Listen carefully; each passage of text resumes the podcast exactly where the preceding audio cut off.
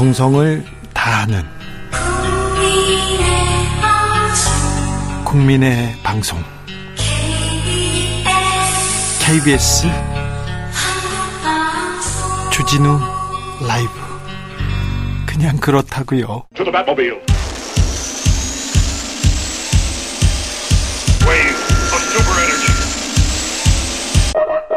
주 기자의 1분. 지난해 판검사가 피의자로 입건된 사건 약 1만 건 가운데 정식 재판에 넘겨진 사건은 단 한 건도 없다고 합니다. 단 한 건도 없어요.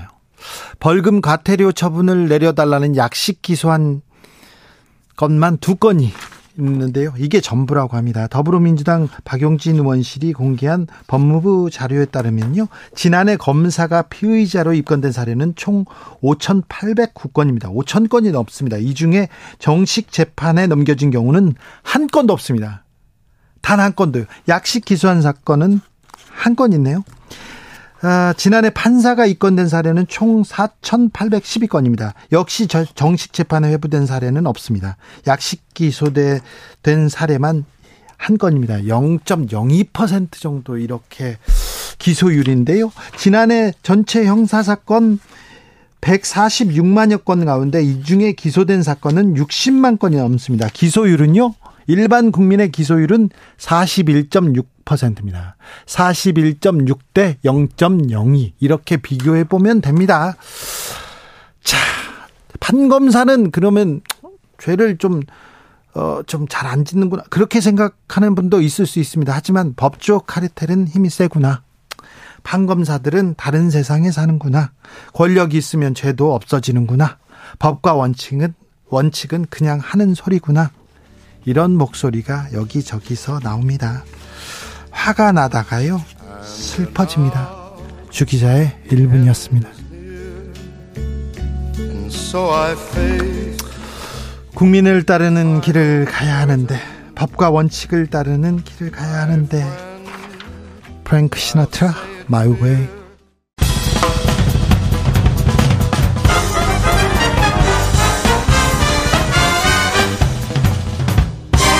훅 인터뷰.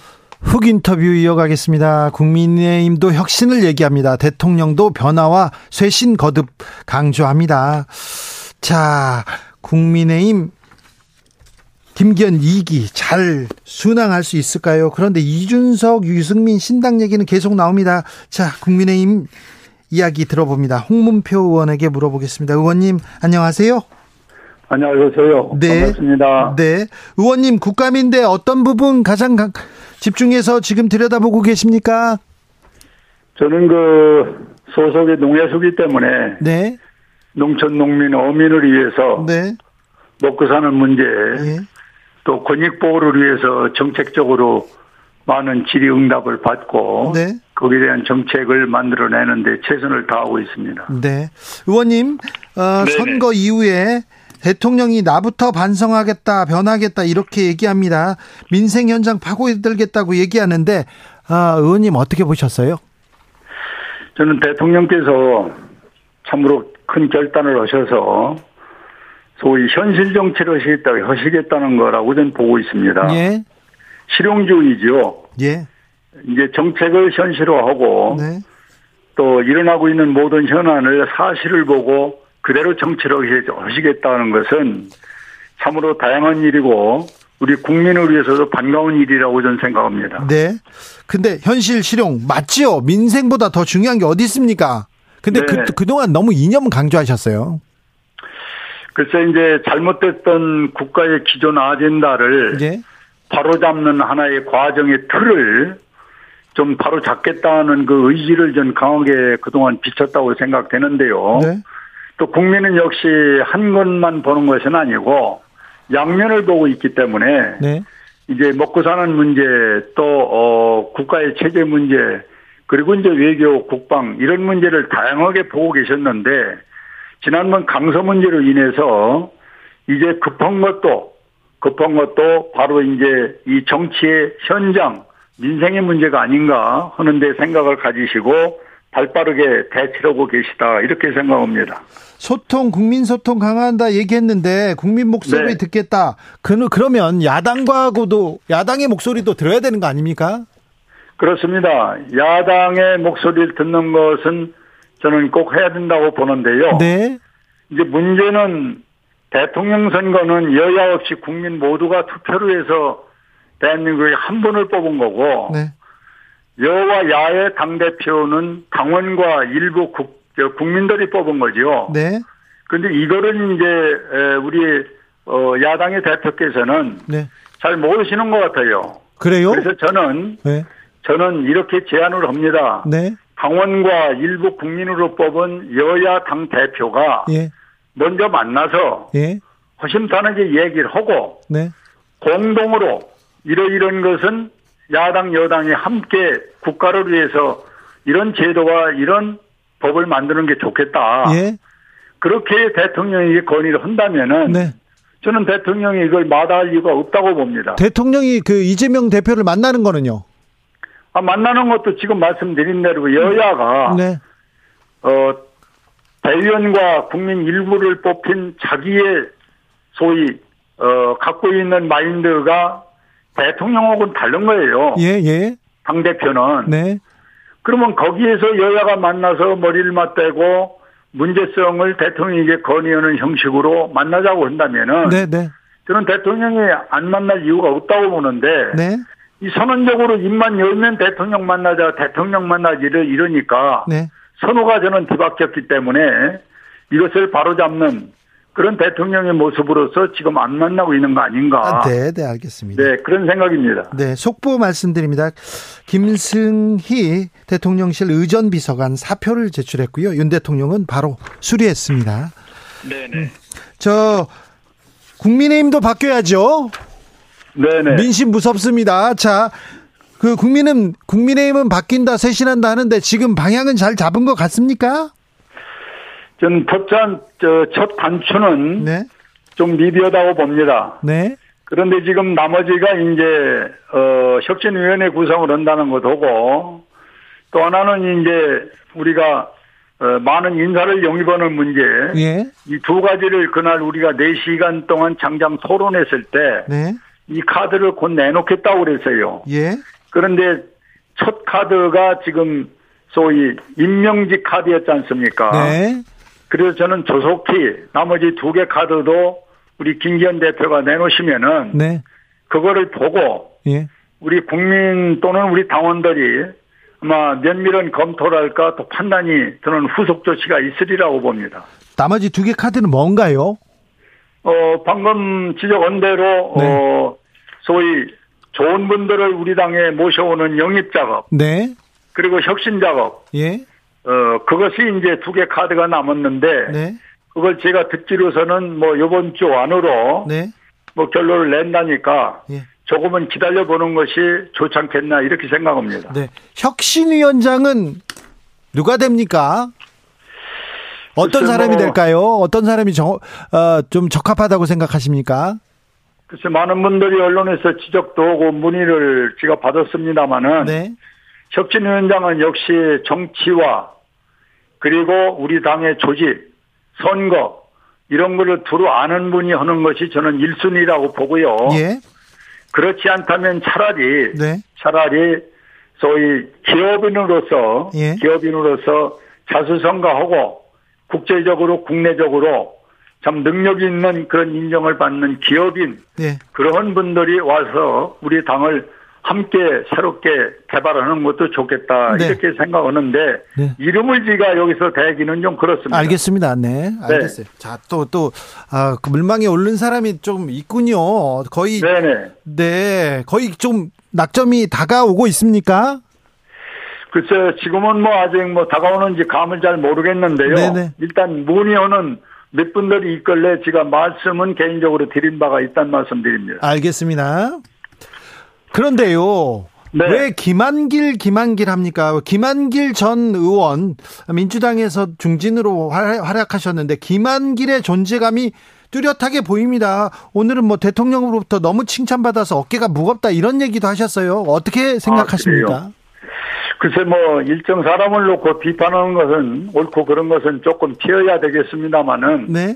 저는 우리 당의 아까 전자에 말씀드린 정서 네. 그리고 조직 선거 이 야당의 선거와 여당의 선거는 다릅니다. 네. 네, 그런 것을 좀 구분해서 아는 분이 네. 와줬으면은 좀 더 활력을 찾고 네. 당에서 화합도 되면서 힘차게 나가지 않겠는가 네. 이렇게 개인적인 희망을 합니다. 우리 당을 잘 아는 그리고 국민의힘을 잘 아는 사람이 와서 이렇게 혁신하는 네네. 게 맞다 이렇게 보신다 이거죠. 네네. 자 그리고 홍준표 대구시장이 법무부 네. 장관 앞세운 검찰 정치 이제 그만해라 이런 얘기하던데 이 얘기는 어떻게 생각하십니까? 글쎄 지난번에 우리가 그 이재명 대표의 이제 구속이 안 된 후에 아마 홍준표 대표께서 한 말씀한 것 같은데요. 네. 너무 이제 우리가 어떤 수사에 구속 여부에 초점을 두고 정치 사건을 수사하는 것은 조금 전 그렇다고 보고요. 예예. 이제는 주변 여건과 정치적 현 상황을 흐름을 네. 같이 보면서 수사에서 증거 위주로 가는 것이 좀 더 발전된 그리고 정치의 그런 어떤 발전에 도움되는 수사가 되지 않겠냐 해서 조금 지난번에까지 있었던 건 좀 아쉬움을 저도 갖고 있습니다. 네. 5962님이 청취자의 그 메시지입니다. 저 물음입니다. 국민의힘 혁신위원장으로 유승민 전 의원이 딱인 것 같습니다. 이렇게 얘기하시는데 유승민 전 의원에 대한 당의 생각은 어떻습니까? 저는 개인적으로 유승민이나 또는 뭐 그 이준석 전 대표나 네. 뭐 그 외에도 몇몇 분들 뭐 이런저런 얘기하시는 분들도 네. 큰 차원에서는 저는 식구라고 봅니다. 네. 같은 식구가 어떤 모멘트를 만들든 우리는 한자리에 앉아서 이 자유민주주의를 지키고 시장경제를 부활시킬 수 있다면은 네. 조금씩 엇갈리더라도 네. 같이 할 수 있는 방법을 찾는 것이 좋고 네.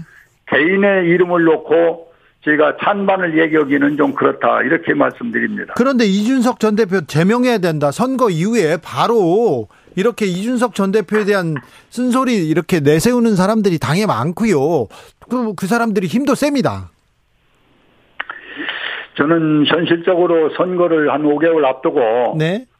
뭐 조그마한 문제와 또는 우리에게 방향에 조금 좌절 주는 일이 언사가 있었다 하더라도 네.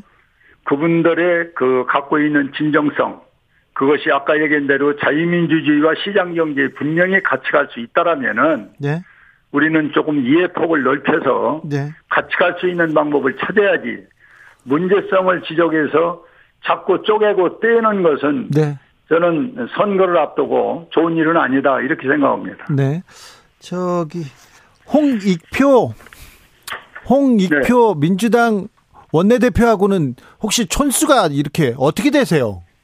우리 홍가 표자가 많아요. 네, 홍준표, 홍익표 뭐 다 네. 홍표가 많아요. 네, 그래서 네. 그 같은 우리 족보에 서열에 같이 있는 네. 그런 종씨다 이렇게 말씀을 드립니다. 종수인데 같은 기수입니까? 저기 같은. 표자 떨림이니까 같죠, 네. 반열이. 같습니다. 지금 홍익표 네. 민주당 원내대표 잘하고 있습니까? 뭐 이제 처음에 당선되신 지가 얼마 안 됐으니까. 네.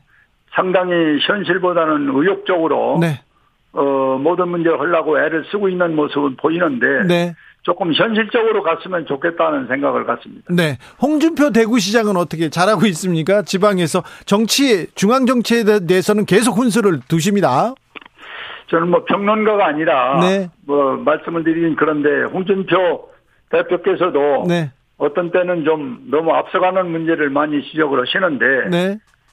조금 앞서가는 것보다는 함께 같이 가는 그런 어떤 홍준표 전 대표 시장님이 됐으면 좋겠다는 말씀드립니다. 저기 홍익표, 홍준표, 홍문표 이렇게 모이면 또 그 의원님한테 다 지금 깍듯하게 잘 보시고 의원님이 거기에서는 대장이죠? 뭐 여러 가지로 그렇습니다만은 네. 제가 뭐 그분들의 네. 그 역량을 높이 평가를 하고 네. 또 앞으로도 우리 저 피를 섞인 사람들은 또 어디선가 또 만나지 않습니까? 네. 그래서 앞으로 잘 상황이 있으면 서울 어울리에서 잘하겠습니다. 자, 하태경 의원이 험지 출마론 얘기했어요. 중진들은 험지로 가야 된다. 부산을 떠나서 서울로 나오겠다 이런 얘기도 했는데 지금 당에 어떤 영향을 미칠까요? 저는 당에 지금 현재로서는 큰 영향을 미치는 것 같지는 않고요. 네. 이제 험지라는 표현은 어려운 곳이라는 거 아닙니까? 예. 그러면 부산에 좋은 곳을 버리고 서울로 그분이 오신다면은 네. 우리 국민들이나 당원들은 환영을 합니다. 네.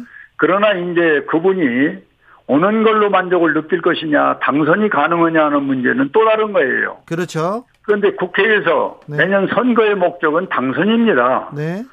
당선이 안 되는 곳에 그냥 옮기는 선언적인 것 같고는 저는 미흡하다는 생각을 갖고요. 네.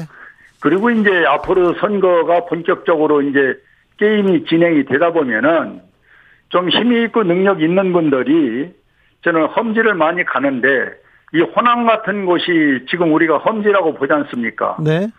그런 곳을 피하고 딴 곳을 가려고 하는 것은 저는 험지를 잘못 활용하는 거 아니냐. 네.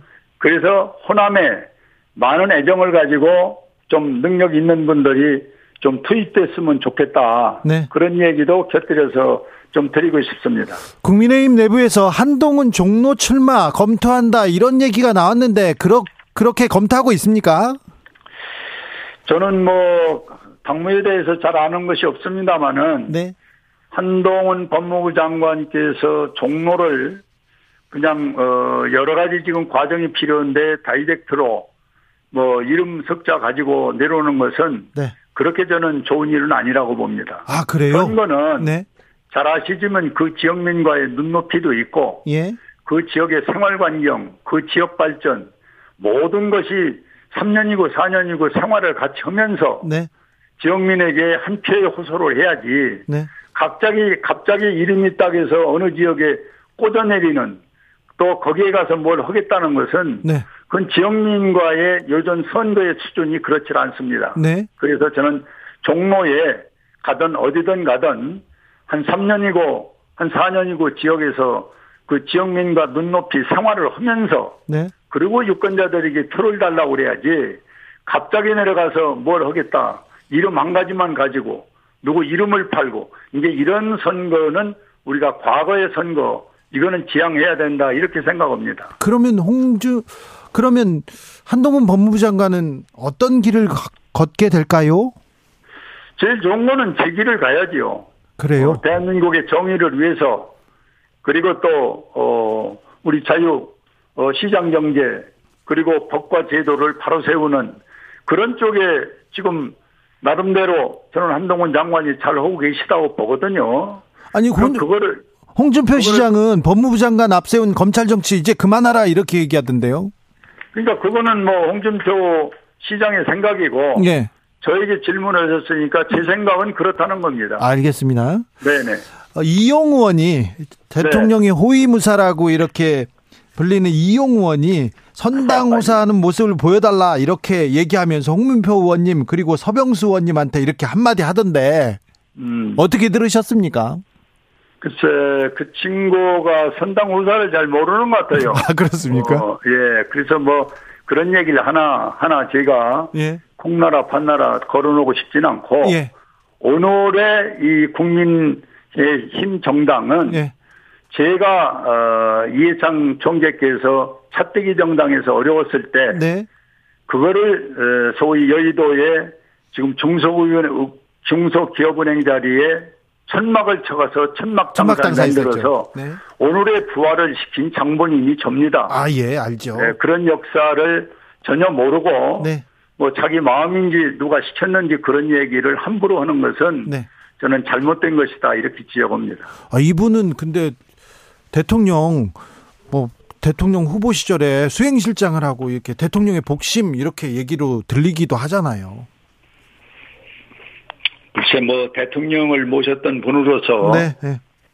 그런 이야기 지금 그런 발언은 더 자중을 했어야죠. 알겠습니다. 네. 그걸 힘으로 생각하면 안 됩니다. 알겠습니다. 근데 네. 의원님, 네. 자, 이번 선거에서 분명히 대통령은 바뀌어야 된다. 국민의힘도 바뀌어야 된다. 이런 매서운 민심을 보여줬어요. 그렇죠? 네. 그런데 국민의힘에서 김기현 2기를 발진시키고 그리고 혁신한다 쇄신한다 얘기하고 대통령도 반성을 얘기하는데 조선일보에서는 계속 믿었지 않나 봐요. 59분 대통령 얘기하면서 이럴 거면 왜 용산으로 옮겼냐 이렇게 계속 얘기하는데 국민의힘 바뀔 수 있을까요? 대통령 바뀔 수 있을까요? 저는 대통령께서 준 메시지가 네. 과거의 어떤 생각에 우리가 이 관행적으로 갖고 있으니까 그런데 네. 그 오랫동안 갖고 있었던 그 생각을 국민의 소리를 강서를 통해서 다시 듣고 그렇죠. 국민이 무섭다, 네. 두렵다 하는 이런 표현의 자세로 생각을 갖고 계시다면은 네. 저는 엄청난 변화가 온 것입니다. 아 그래요? 그거를 저는 당해서 네. 얼마나만큼 뒷받침할 거냐. 네. 그게 저는 문제라고 보고요. 예. 그래서 앞으로는 저는 우리 국민의힘의 대통령이 의중해 가지신 그 표현을 몇 가지 지금 쏟아낸 그 부분을 네. 실천만 잘 한다면은 네. 저는 충분히 희망이 있다. 네. 내년 선거도 해볼 만하다 이렇게 네. 생각합니다. 대통령이 이제 바뀌었다. 국민의힘에서 네. 실천만 하면 내년 선거 할 만하다. 네네. 알겠습니다. 1010님께서 홍문표 의원님 인터뷰 품격이 느껴집니다. 큰형님 역할 잘 부탁드립니다. 이렇게 얘기합니다. 네네 감사합니다. 자, 그런데 제가 한 말씀을 좀 덧붙이고 싶은 거는요. 네 하셔야죠. 이 중요한 대한민국의 최고의 KBS가 네. 좀 정치를 선두해서 잘 좀 이끌어 달라는 뜻으로 말씀을 드리는데. 네 국민의 편에서 이끌어야죠. 네네. 네. 그런데 지금 이 세계의 흐름을 보면은 네. 강대국이라고 그러는데 강대국보다 더 좋은 게 복지국가입니다. 그렇죠. 복지국가에서 정치의 풍토는 이 많은 것들이 생활로 집중을 하고 있어요. 예. 예를 들면은 생활 정치, 예. 생활 교육, 네. 생활 문화, 생활 행정, 네. 모든 것이 생활에 맞춰서 정치가 이루어지고 그리고 실행이 되고 있는데 네. 우리는 아직도 예. 무슨 국가, 민족 예. 이런 걸 찾아야 큰 정치를 보거든요. 네. 또 거기에 얽매여 가지고 모든 정책을 그렇게 시스템을 작동이 되고 있고 예. 그게 이번 강서의 표변적이었다고 봅니다. 네. 힘 있는 그런 후보가 강서도 필요했던 게 아니라 네. 일 잘하는 후보가 필요했던 겁니다. 그렇죠. 일 잘하는 후보. 네. 그리고 작으면서도 생활에 도움이 되는 선거. 네. 그걸 했어야 되는데 우리는 너무 판을 크게 벌렸고 예. 그리고 힘 있는 후보 이것이 더욱 우리 강서에서 아픔을 겪었다 이렇게 생각을 가져서 네. 우리 KBS가 네. 생활 정치의 기본을 두고 네. 정치할 수 있는 패턴을 잘 좀 이끌어 주십사 하는 부탁을 드립니다. 네, KBS도 그렇지만 국민의힘에서 정부 여당이니까 책임을 가지고 민생, 생활, 실용 중심으로 이렇게 이끌어 주셔야 됩니다. 의원님이. 잘하겠습니다. 고맙습니다. 네. 여기까지 네. 듣겠습니다. 홍문표 국민의힘 의원이었습니다. 정치 피로, 사건 사고로 인한 피로, 고달픈 일상에서 오는 피로. 오늘 시사하셨습니까? 경험해보세요. 들은 날과 안 들은 날의 차이. 여러분의 피로를 날려줄 저녁 한 끼 시사. 주진우 라이브.